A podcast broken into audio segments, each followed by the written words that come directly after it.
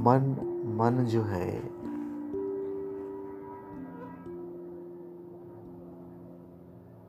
वह हमेशा ही एक अवस्था से दूसरी अवस्था में जाता रहता है। वह ट्रांजिटरी है नेचर में, हमेशा उसमें परिवर्तन होता रहता है। हमेशा ही। तो यह जो मन है, वह जिसको हम काल बोलते हैं, जिसको हम समय बोलते हैं, वह उसका एक प्रतिनिधि है, मन माइंड इसलिए ये हमेशा ही बदलता रहता है। काल का स्वभाव है। यह काल का प्रतिरूप है मन।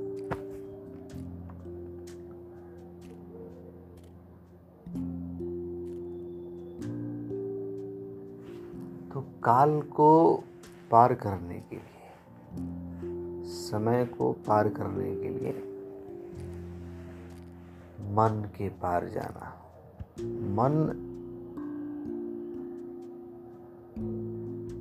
के बियॉन्ड जाने के लिए मन की जो परिवर्तनशीलता है, मन की जो गति है, जो मन की ऐसी अवस्था, जो एक अवस्था से दूसरी अवस्था में प्रवेश करता है, उसके इस स्वभाव को समाप्त कर देना, उसके इस स्वभाव को डिजॉल्व कर देने का नाम ही है निर्मन अवस्था। मन जब निर्मन हो जाए। तो इस अवस्था में, निर्मन अवस्था में, मन की निर्मन अवस्था में समय, जिसको हम काल बोलते हैं, काल शून्य हो जाता है। काल ठहर जाता है। जैसे मन ठहरता है काल भी ठहर जाता है। तो काल के ठहरने से, समय के ठहरने से परिवर्तन रुकता है। और परिवर्तन के रुकने से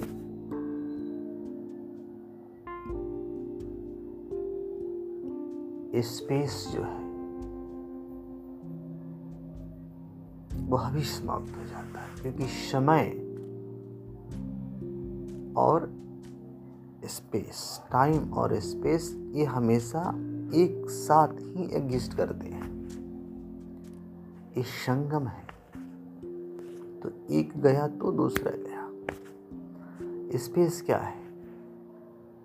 स्पेस जो भिन्नता प्रकट करता है।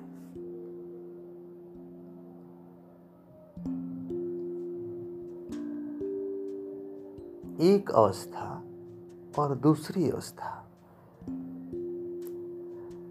तो एक अवस्था और दूसरी अवस्था में जो भिन्नता है, वही तो स्पेस है और उसमें ही टाइम एग्जिस्ट करता है। तो इसका मूल कारण मन है। तो मन जब निर्मन होता है तो ये दोनों ही गायब हो जाते हैं। तो हर चीज़ उस अवस्था में अभिन्न है, अद्वैत है, एकत्व है, एकता है। एकत्व का भाव है। भिन्नता नहीं है। तो यह this is called the initiation यह पहला प्रवेश है। जीवन की वास्तविकता में, जहाँ से आप एकत्व का अनुभव करते हो, संपूर्णता से कंप्लीटनेस के साथ। और यहीं तक पुरुषार्थ भी है। इसके बाद स्वतः जो होता है, वो स्वयंभू है, वो शिव है। वो समर्पण है। वो जागरण है। वो शुभ है। वो मंगलमय है। वो उत्सव है। वो आनंद है। वो सत्य है। वो शिव है।